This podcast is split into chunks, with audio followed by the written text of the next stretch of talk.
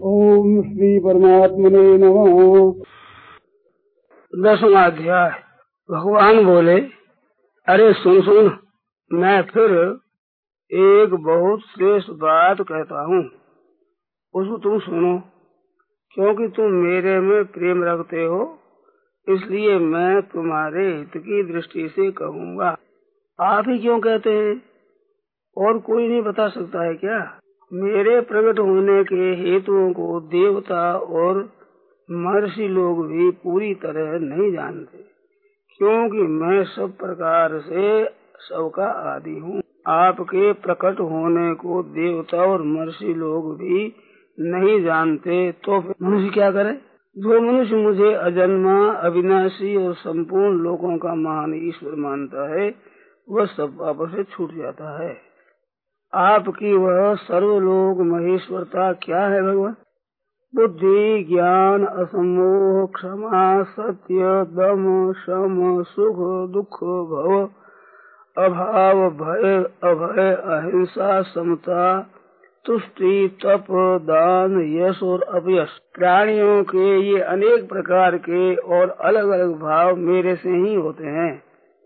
केवल ये भाव ही नहीं जो मेरे में श्रद्धा, भक्ति रखते हैं और जिनकी संसार में यह सब प्रजा है, वे सात महर्षि और उनसे भी पहले होने वाले चार संकादी तथा चौदह मनु भी मेरे मन से ही पैदा हुए हैं, अर्थात उन सब का उत्पादक और शिक्षक मैं ही हूँ।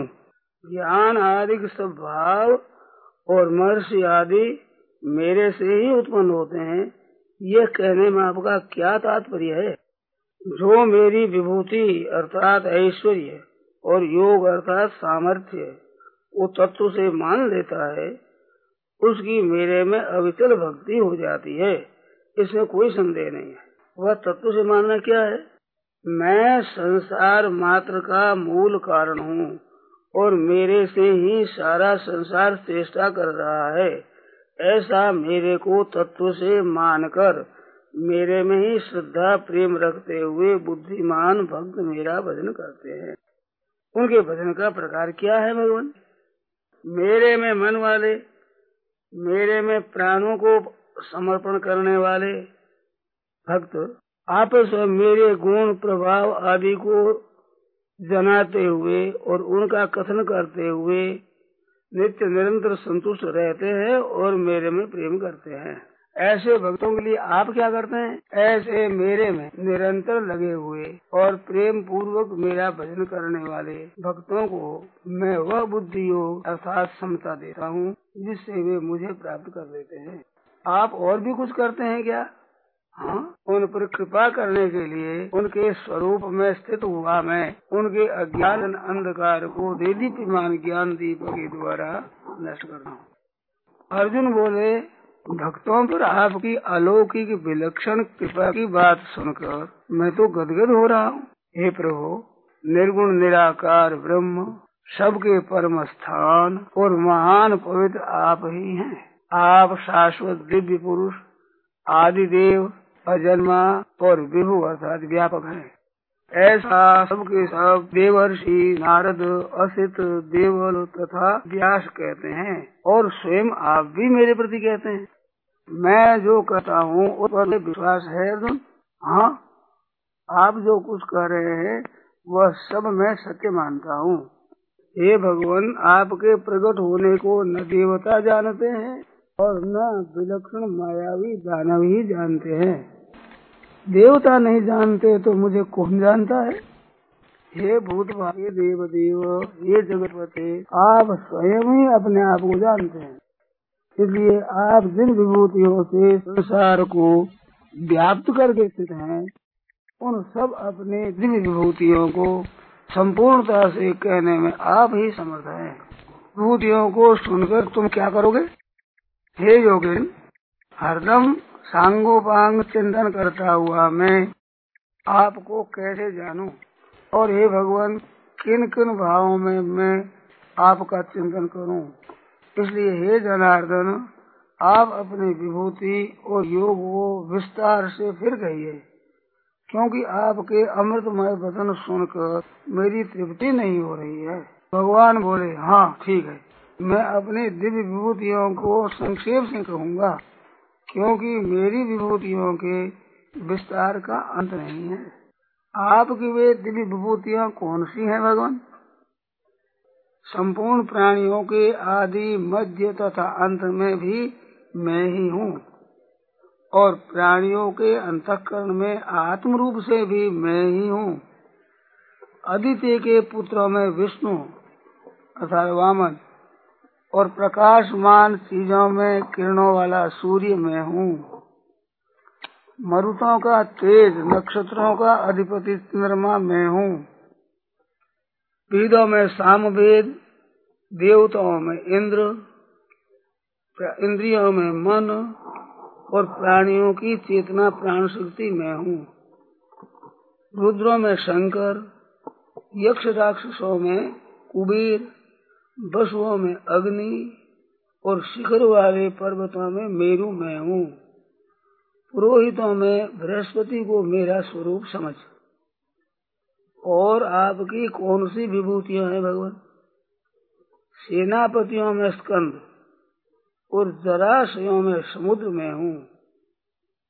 महर्षियों में, वाणियों में अर्थात शब्दों में एक अक्षर प्रणव। संपूर्ण यज्ञों में जप यज्ञ और स्थिर रहने वालों में हिमालय में हूँ। संपूर्ण वृक्षों में पीपल, देवर्षियों में नारद, गंधर्वों में चित्ररथ, सिद्धों में कपिल मुनि में हूँ। घोड़े में अमृत के साथ समुद्र से प्रकट होने वाले उच्च नामक घोड़े को श्रेष्ठ हाथियों में ऐरावत नामक हाथी को और मनुष्यों में राजा को विभूति मान और किनको आपकी विभूति मानो भगवान? अस्त्र शस्त्रों में वज्र, धेनुओं में कामधेनु में हूँ। मान उत्पत्ति का हेतु कामदेव में हूँ। और सर्पों में वासुकी में हूँ। नागों में शेष नाग जल जंतुओं का अधिपति वरुण। पितरों में अर्यमा, शासन करने वालों में यमराज में हूँ।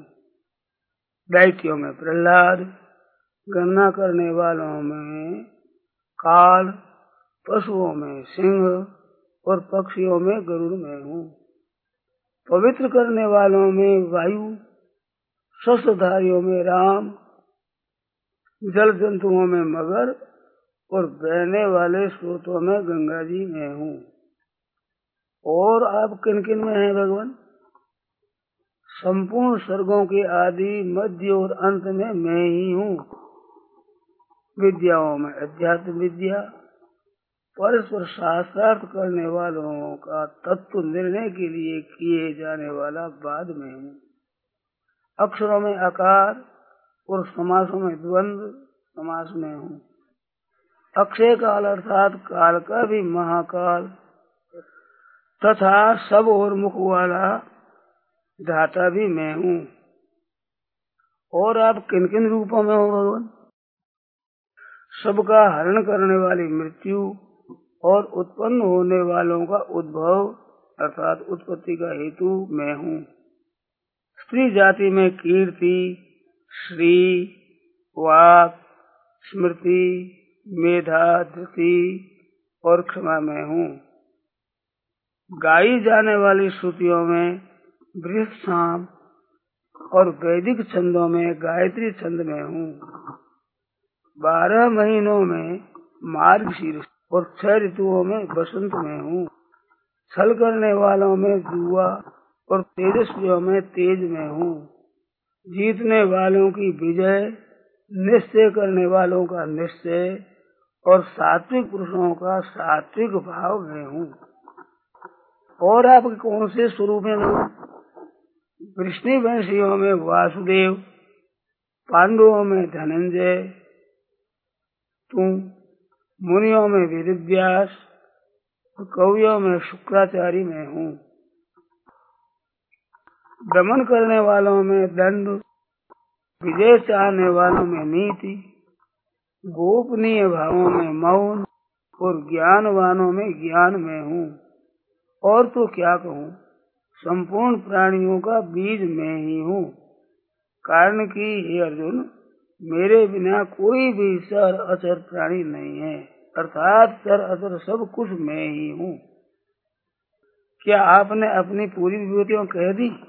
नहीं भैया, क्योंकि मेरी दिव्य विभूतियों का अंत नहीं है।